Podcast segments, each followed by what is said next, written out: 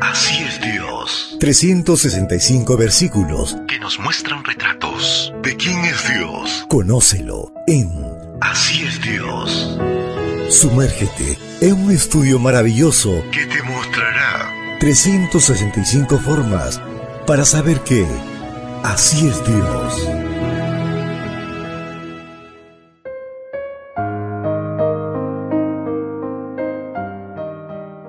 Apreciado amigo, apreciada amiga, es una bendición saludarte hoy 23 de enero. La matinal para esta mañana se titula El Dios de la Verdad. La lectura bíblica la encontramos en el libro de Éxodo, capítulo 20, versículo 16. No digas mentiras en prejuicio de tu prójimo.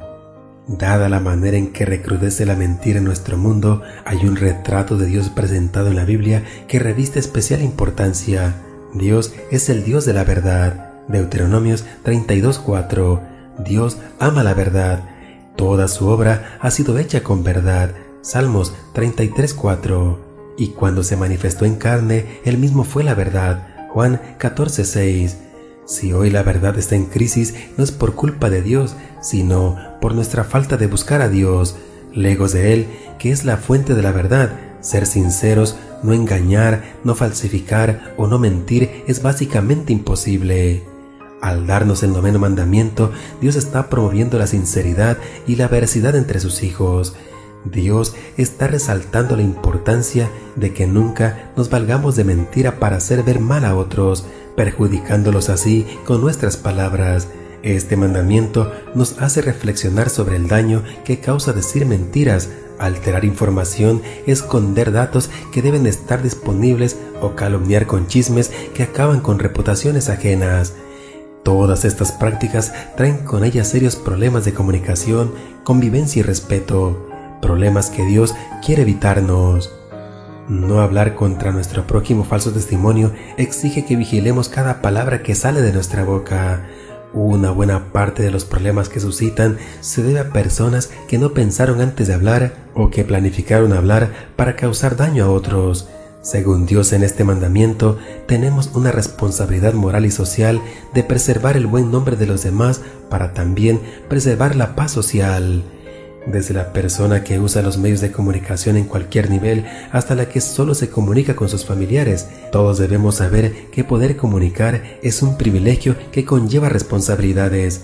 Usar la capacidad de comunicación para decir mentiras que dañen a terceras personas es evidencia de un corazón malvado y a ese punto Dios está tratando de evitar que lleguemos. Por supuesto, Dios no se limita a prohibir la mentira en todas sus formas, sino que Él mismo se constituye en el mejor referente y modelo por excelencia de lo que significa ser veraz.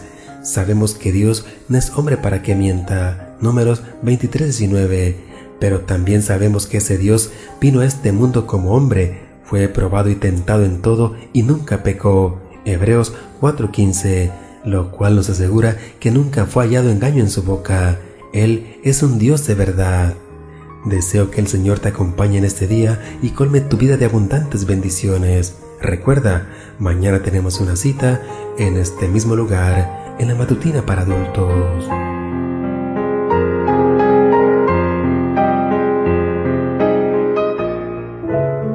Ahora lo conoces un poco más que ayer. Más que ayer. Así es Dios. Un retrato pintado en la Biblia que nos muestra su amor, su naturaleza. Sigamos conociéndolo. Así es Dios.